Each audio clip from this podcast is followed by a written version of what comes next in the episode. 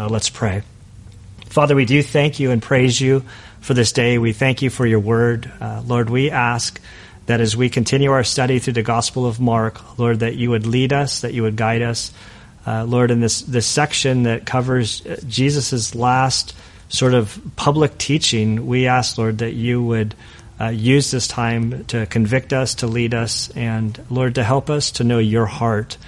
And so we ask that you would be honored and glorified uh, through this time uh, that we gather here together today. And it's in Christ's good name we pray. Amen.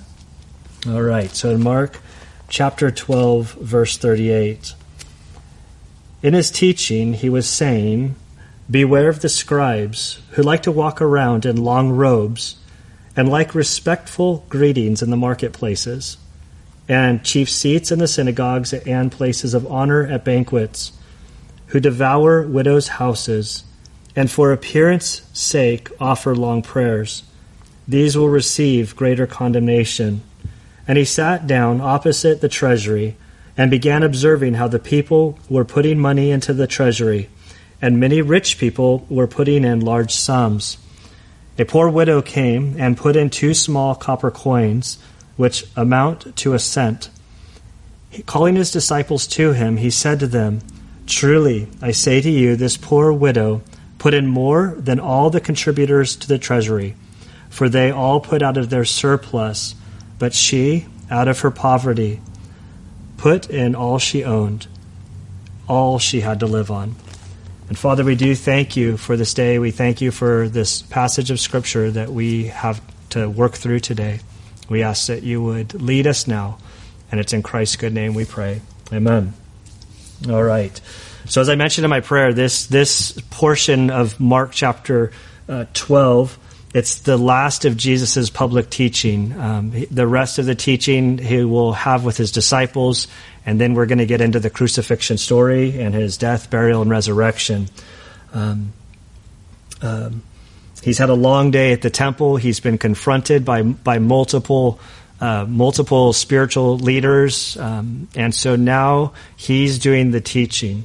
Um, he's we're continuing from last week where we looked at uh, his dealing with their understanding of who the Messiah was, that he wasn't just a son of man, but he was also the son of God, and he's just continuing this um, into this teaching. And so here we are in verse 38.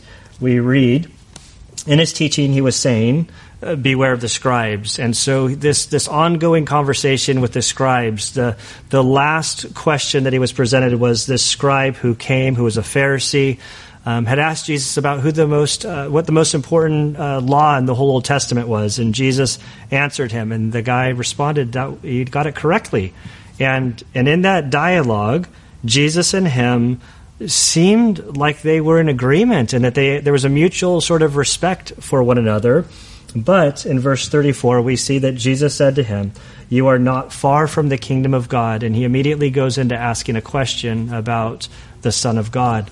Um, and now he calls out the scribes. Was the scribe still there? I don't know. Certainly the scribes were there. Uh, the scribes are there. The Pharisees are there. All of the religious leaders are there trying uh, to condemn Jesus. And so he says about them, Beware of the scribes. Now, the scribes were sort of the lawyers. Luke refers to them as lawyers. They were masters of the, the law. They, they copied the text. They knew the text.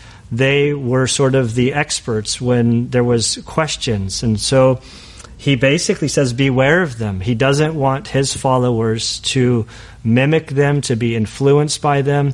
Uh, he's trying to actually teach them the exact opposite of how they lived and functioned. And so we'll see as Jesus unpacks this, he explains why he's warning about these scribes. He says, who like to walk around in long, long robes and like respectful greetings in the marketplaces and chief seats in the synagogues and places of honor at the banquets. And so the warning is really against the, the pride and the theological arrogance of, of these men. Uh, he identifies their dress. These uh, if you've seen any movies about the the Gospels, you have seen these guys. You've I think of the Hasidic Jews with their um, you know long flowing robes, with their uh, the tassels that come off as a prayer cloth. It's, it's this big display of uh, spirituality, sort of something that sets them apart and above others, saying that they are more spiritual and more important than you. Uh, I can't remember the you know the whole pandemic. The the time of everything is is a blur to me. It could have been last week, could have been this week, it could have been about three weeks ago. But Debbie Guzman shared something on my Facebook wall that cracked me up. So there's a picture of a guy in a sweatshirt, and on the sweatshirt it said in bold print, "I'm a pastor. Don't look so surprised." And so she said that to, she put that on my wall kind of as a joke and, and I took it as a huge compliment. You know, it's, it's a, I wore my special shirt today, my condiment shirt. I didn't want to be all dressed up and, and uh, looking sort of uh, more important than everybody else. Although you guys are all in your pajamas, so maybe I actually am uh, putting out a little more for God in this moment with my dress. I know that come Sunday, I will be sitting in my pajamas watching this. But these guys put on these these clothes, and it was to set themselves uh, apart as they went places. They liked the big greetings. Um, it's still very much uncomfortable for me. Like I prefer people to call me Gunner. I understand that people want to be respectful, and so when I hear Pastor Gunner, I understand it. I'm fine with it. But it, there's just, it's just sort of there's a, an, an awkwardness at times because I'm just Gunner, a guy who loves the Lord, happens to be in this place of, of this role as pastor. Um, I certainly don't need at the church a, a, parking spot that's reserved for the pastor or anything like that.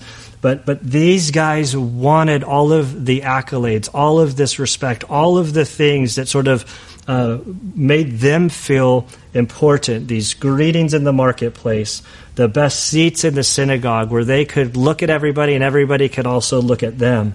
Uh, they were filled with pride and arrogance, uh, trying to look the part, um, but they were spiritually dead on the inside. Um, everything about these guys makes me cringe. Um, Jesus has been teaching the exact opposite all through the gospel. His disciples want to know who are going to be the greatest in the kingdom of God, and Jesus tells them, You know, you want to be great? Be like a child. Jesus is telling them over and over and over again. Back in Mark chapter 10, verse 45, uh, right uh, leading to Jerusalem, Jesus says, I didn't come, uh, I didn't come uh, to be served, but to be a servant of all. I think of Philippians 2 5 when Paul says that our, our attitude is to be like that of, of Christ, basically the creator of the world, uh, coming to earth to die on the cross. Um, the Christian life, those who follow Jesus, is to be marked with humility, not pride and arrogance. Um, these guys are doing exactly what Jesus taught against within these circles of, of people who are coming after him, they all normally are at odds with each other, fighting and arguing about their various uh, positions. Um, you know, with me and, and my background, uh, been, through seminary, st- studied, and uh, it seems like the more I study, the the more I realize how little I know. Um, I've been educated in a couple different theological camps, and uh, I always sort of get my uh, tongue into like a sort of a, a, pickle when I start talking with other pastor buddies, and they say, "Oh, what, they, people want to know what theological camp you're in. Are you this or are you that?" And I've I've just sort of I'm a theological mutt. I have appreciation for all different sides. Uh, my heart is the scripture, and sometimes the scripture it's not necessarily clear. I don't I don't need to prove my my uh, my uh, my point or my my position doesn't have to be absolutely right. I'm okay um, with there being tension in the things that I hold to. I want the scriptures to speak, and some of these issues we can't just you know reconcile in our brains, and and sometimes we like to file things in a way just for the sake of saying, okay, this is my camp, I'm this, and I'm going to defend this position regardless. Um, these guys were doing that, and they missed the very Messiah in their midst. And I don't want to be theologically arrogant and miss the very thing that God is doing in my midst. That doesn't mean that we can't have firm convictions and hold the truth uh, firmly and diligently. Um, But at the same time, we humbly come before God and each other, um, recognizing that God is in control and our brothers and sisters in Christ, that it's okay to have uh, a difference of opinion. And, and so humility is so critical in the Christian life. So as he describes these guys and, and what they go through and uh, uh, their dress and how they're ad- addressed and uh, where they're located for all of their position. He then goes into how they treat others. And he specifically goes into verse 40 where he says they, they devour widows' houses. Now, we take the scriptures literally. That doesn't mean we take them literalistically. These, these, these widows' houses aren't like a gingerbread house where they're eating and consuming the house. This is, uh, this is, uh, this is a, a picture that they are taking advantage of these women who are most vulnerable. You know, years ago, my, my view has shifted. I am a guy that likes rules. I'm a guy that likes to do the right thing. If I see something, somebody wronging somebody, I tend to put myself into the situation, even though I probably don't need to do that. Um, I learned today from Don that there's a thing. I think he said Karen. Did he say Karen? I'm kind of looking back. I don't know if he said Karen, but I guess that's a thing I never heard about. But it's, a, it's somebody who likes to enforce rules, and I guess I'm a Karen a little bit. So I, I used a thing that drove me crazy for years. If I saw somebody parking in a handicap spot, and when I looked at them, if they didn't seem handicapped to me, that would drive me crazy. And I remember I shared about this during one Sunday sermon, and Susan Johnson came up to me afterwards and was like, Well, Pastor Gunner, you know, I have to drive my neighbor around, and there's times when I'm going to pick her up, and I, I park in a handicapped spot, and I feel super guilty about it, but it's not for me. It's that I have to go get her from the doctor's office and bring her back. And I was like, Ah, you make a good case. And, and now that my dad has declined in health, and I have the handicap uh, placard in my car, I've now seen that sometimes I park in the handicapped spot uh, for this purpose of getting my dad. I'm like, oh, this looks really bad, but man, Susan was right. Um, the the issue, though, deep within me, is when an individual is trying to take advantage of an elderly person, and as I've uh, taken over care and helping with my dad, just seeing so many of these telemarketers and commercials that are that are aimed at taking advantage of these elderly people um, confusing them, trapping them into like, hey, just place this order. Then they get in this loop where their credit card is charged over and over and over again, and you can't get them to stop. It it like really bothers me and i think there's a special place in hell reserved for these guys sorry for being so extreme but but to be that sort of predatorial is terrible and then if you take that individual that also not just for money but uses it from a, a religious perspective uses it to manipulate these people this is what jesus is condemning uh, when I read this, I think of a few years ago, I got a call from Bobby Workman. For those of you who remember Bobby Workman, um, uh, she called me one day and she said, "Oh, Pastor Gunner, I I got a call from a guy and." Uh, he's asking for a donation and he said it would help your pastors by doing this. And I'm like, I don't know anything about that. Don't give money. She's like, Well, I was going to give him money because I thought if it was to help you, I, I'm like, Bobby, I have no idea who that organization is. It has nothing to do with me. Don't, don't don't give that money. And there are people on TV preying on these uh, dear ladies and, and widowers um, for the sake of scamming them out of money. And, you know, I, I said that harsh word, but I, I, uh, I, in the passage, we'll see Jesus says um, right here in verse 40, these will receive greater um, condemnation. And so there, there is this sort of greater weight on them. So these guys, these scribes, are taking advantage of widows. They're, they're manipulating them, and they're taking advantage of them. And it doesn't make Jesus happy. And he, he warns his followers not to be like the scribes who are doing this. He also looks at the scribes and he says, for appearance sake, uh, offer long prayers. Um, these, these men would have these long, lofty prayers, and their reason wasn't to communicate with God, to actually pray for the individual. Uh, their prayers were for the purpose of, of the appearance and how it made them look. Prayer is a wonderful reality that we have uh, to, to, pray for one another. Um, in in large part in my life, when I'm asked to do prayers, whether it's uh, at a, at a wedding or for my buddies in the military that are retiring and they have me come down to, to function as the chaplain to pray for their ceremony. I it, just traditionally speaking, I never write out the prayers. I I just simply pray for my heart because I want to communicate to God for them, and so I'm um, I I, I try to guard myself from this. Now I'm not I'm not saying that there are some individuals who write out their prayers you know, I've been watching before I watch this service. As I'm getting ready for Grace Point Church to start, I will uh, on my TV go to Japan and I'll watch Pastor Ben, a missionary that we support. In Japan, I'll watch his service, and they do in Japanese and English, and everything has to be manuscripted. And I've been super blessed by some of the prayers that they have read, that they have to read, they have to write out for the sake of the translation.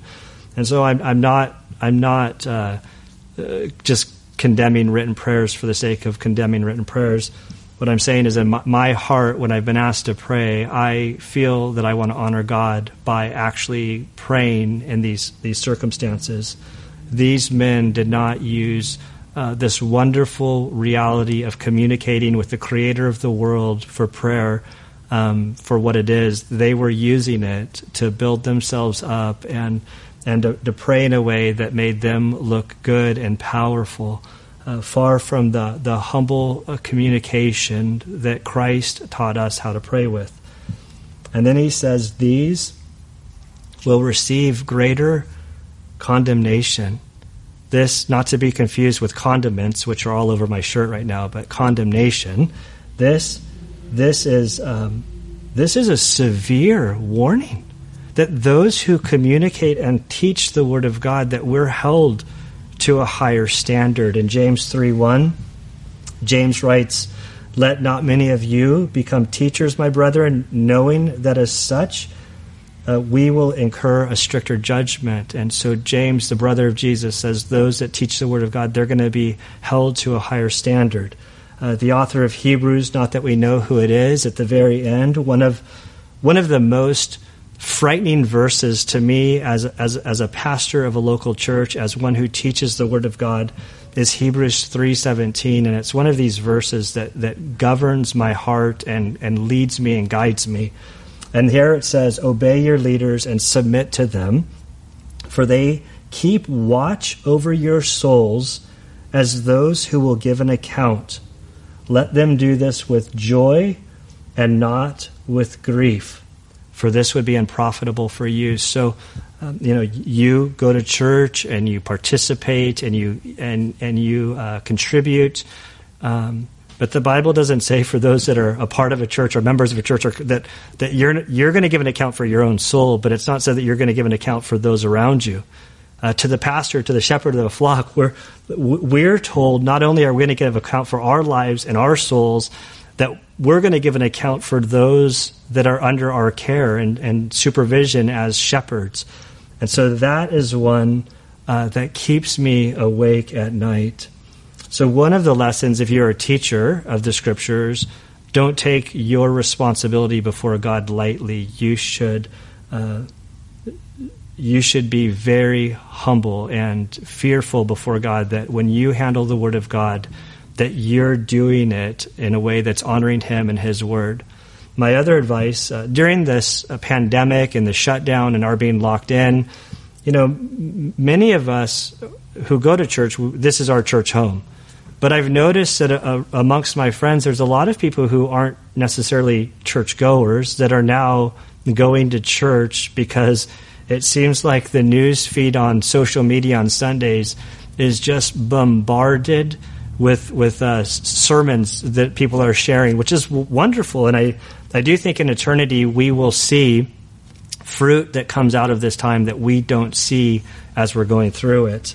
Um, but if you're looking for a church and if you're going to a church, my prayer is that you would find a church where the pastor is one who clearly has a fear of God and communicates the Word of God with that fear so that he faithfully communicates the things that, that God has communicated for us to know.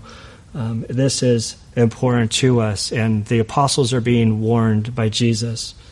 Now, in verse 41, we're told that Jesus sits down uh, opposite of the treasury, and he began observing how the people were putting money into the treasury. Um, the, first thing that comes to my mind is as he should sit down. Jesus has been uh, teaching and battling all day long at, at, the synagogue, at the not the synagogue, at the temple uh, during the Passover, where they believe that upwards of a million people sort of pass through Jerusalem during the Passover. It's crowded and he's got to be exhausted. And so he makes his way over and he finds a place to sit down. I, I can't help but to think of uh, my trips in, into Israel. And it seems like every now and again when we're at these locations, there's always little vendors. And I think of uh, sitting down and getting a little Dove Bar ice cream and kind of, you know, just kind of people watching. I love people watching. I don't know about you, go, how you all feel about it. But when I travel, when I go around here, just people watching is an amazing thing. Going shopping these days with people with their their mask on, it's taken people watching to a whole new level. Um, it, it's it's I think it transcends time and location. Everybody loves people watching. And so here I see Jesus sitting down. In my mind, he's eating an ice cream, kind of maybe drinking a Coke, and he's observing the people putting money into the treasury.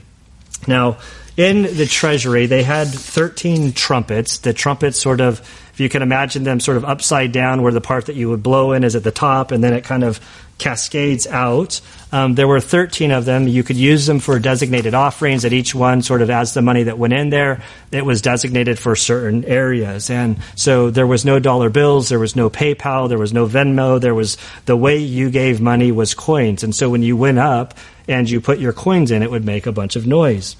And so he's watching the people. He's not even teaching. His disciples are with him. There's probably a large crowd kind of checking him out, and he's just sitting there.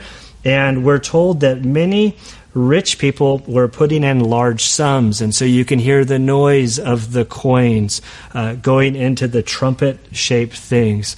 Um, I. I want to point out that this is not a condemnation on the rich. There's so much um, misinformation about money and wealth uh, for what Jesus says about it. Jesus is not uh, coming down on these individuals. He's not coming down on on the the the capacity of the temple to to receive funds for their operations. Uh, as I've been studying and thinking about this, I can't help but to think earlier in Jesus' ministry in the Galilee uh, back in Luke chapter 7. I'm going to focus on verse 4 and 9, but there's the there's the the centurion that has uh, I believe it was a servant that was sick. And as Jesus is making his way there, um, this group of Jewish people uh, greets Jesus on behalf of this centurion who was there. And they came to Jesus and they said, when they, when they came to Jesus, they earnestly implored him, saying, He, that's the centurion, he is worthy for you to grant this to him. Verse 5 For he loves our nation, and it was he who built our synagogue.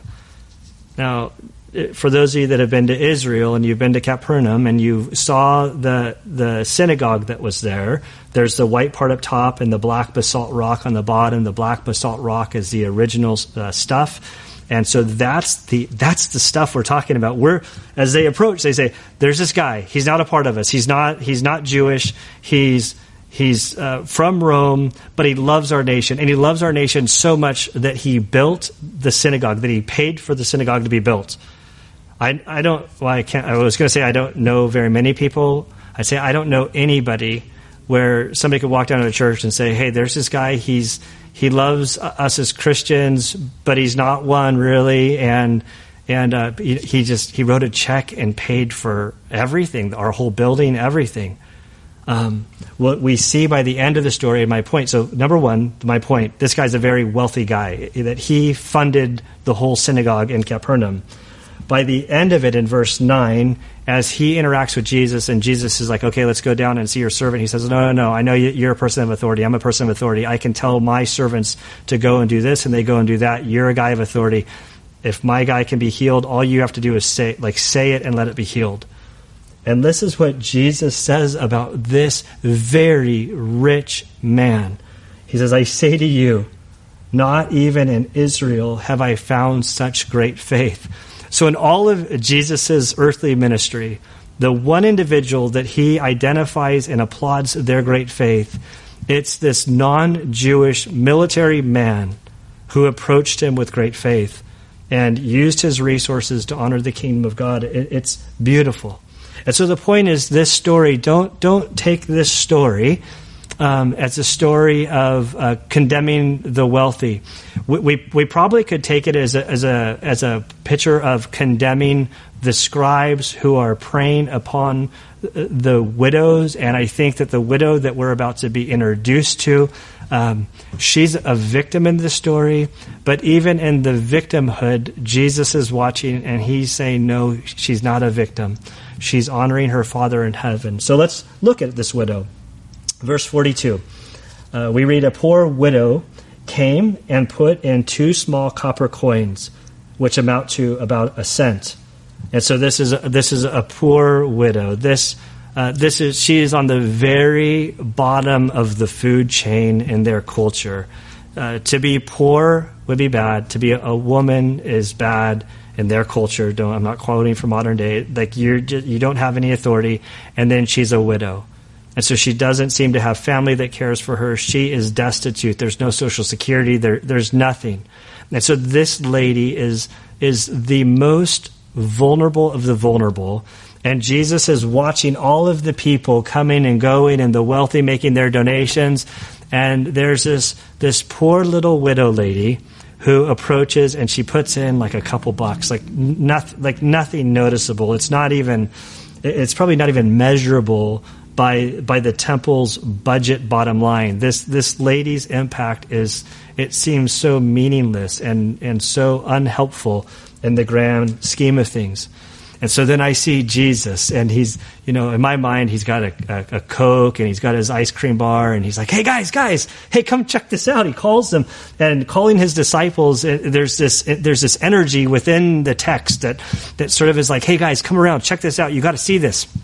And so he said to them, Truly I say to you, or if you're reading out the, the, the, King James, verily, verily I say to you, this is really, really important stuff. Truly I say to you, this poor widow put more than all of the contributors to the treasury. She put in the New American Standard says two cents. I've heard it say it's about a dollar fifty in modern times. The, the, point is, she gave very little. And now Jesus is saying, of the million people that have descended upon the temple for the Passover who are giving in large sums of money, he's saying she's given more than all of them. And I kind of see the guys scratching their heads saying, hmm, Jesus, you're going to have to explain this one. This, this lady went up there threw a couple pennies in there. How, how in the world is this more than everybody else? And so now in verse 44, what does Jesus say? We read there that for they all put it, they all put in out of their surplus. So the wealthy that were given, he's now he's not condemning them. He's just under he's he's highlighting uh, the the proportion of of their giving. Um, that they are giving out of their surplus, and so which is good, and and and we see uh, wealthy people funding a lot of Jesus' ministry. We see wealthy people funding a lot of the ministry um, throughout the New Testament. Uh, people that honor God and have wealth, they, they use it generously. And so he's, he's not saying this in a, in a negative way, but he wants to change their perception and how this widow might be perceived by them. He says, But she, out of her poverty, put in all that she owned, all that she had to live on. And and so this Mark just kind of and like we just sort of it's an abrupt ending. And as we go into chapter thirteen, we're going to cover all of chapter thirteen. They're going to leave the temple. We're going to uh, there's uh, James, John, and Andrew are going to and Peter are going to ask a question about end times, which is going to take all of chapter thirteen. And and so it's just sort of ends abruptly. but remember, so the argument's over. He has his, his disciples there. There's probably some onlookers. He's condemned the scribes, and now he, the guys that are going to lead the church, he wants them to see about this lady and her sacrificial giving. I'm, I'm almost kind of glad that as I've been thinking about this, you know, we don't at our church we don't we don't uh, we don't do big uh, campaigns for, for money and finances and, and giving and uh, uh, we we take an offering, we say a couple words, but it's we virtually never bring anything up about sort of uh, as a as a need for more money. Um, there's been occasions where um, a missionary has been in need, and if we let you know that we're going to cover it, but if you want to contribute extra, you can do that. Um, it's been very important to me to only speak of it as it comes up in the text. And so, being here, um, it's clearly I'm not here prepping you all f- for like an offering. Um, but Jesus is in, in this. The the issue of money comes up, and it, it comes up quite a bit uh, within Jesus' teaching. And so the first thing I point out is that Jesus sees all. He's sitting there watching. He notices what this lady gave. Um, one point that's been on my mind this week, I always, my father-in-law, we, we always kind of tease him. He, we always view him as being a little bit like gullible. I don't know if gullible is the right word. So John, I'm sorry if you're listening to this.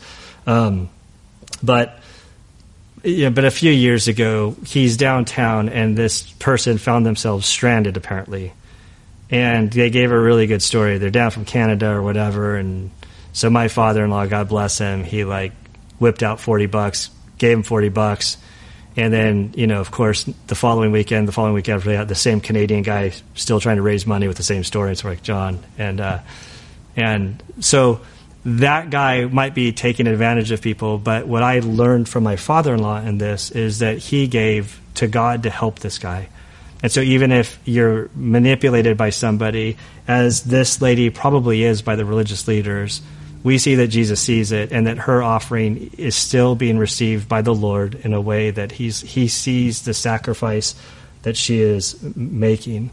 Uh, Jesus makes the point here that what he cares about is the, the proportion of, of giving.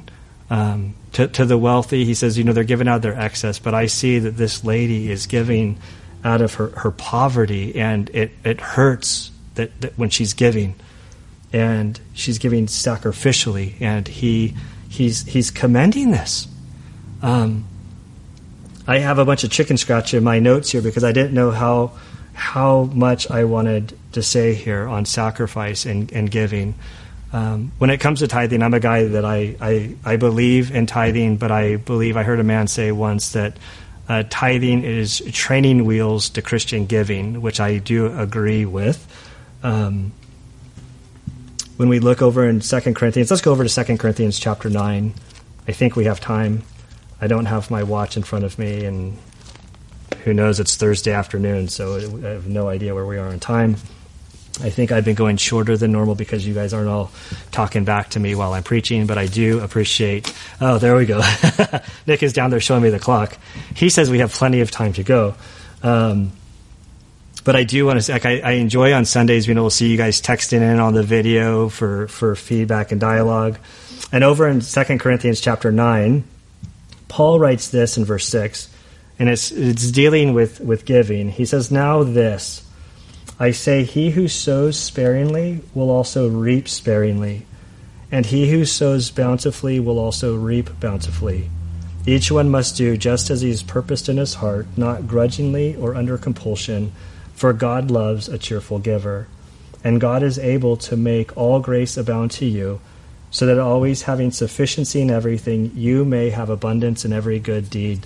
And so, when we look at giving in the New Testament, um, I, have heard a couple of things this week in my, my studying to prepare. Um, the one quote that I heard, I have no idea who said it originally, is God doesn't use giving to raise funds, He uses it to raise children, which I thought was just really good. Now, early in my Christian life, as I started adopting tithing, I recognized, you know, that as I tithed, it helped me to to sort of um, put God into perspective and to give thanks for what I've received. It not only helped me in my giving what I gave away, but what I kept, it sort of taught me as a child of God in my giving to become a better steward of that which God has entrusted me with.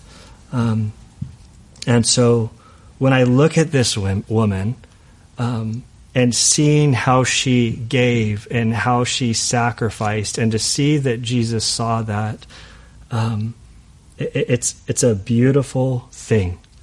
And so I, I think with that, this whole picture, um, I, I, saw one guy who titled his message on this, uh, Beware and Be Aware. And I'm like, oh, that's a really clever term of the, these two things. So beware of these religious leaders that have a big, big show, um, big, big external front, and they're far from God, although they're trying to promote God.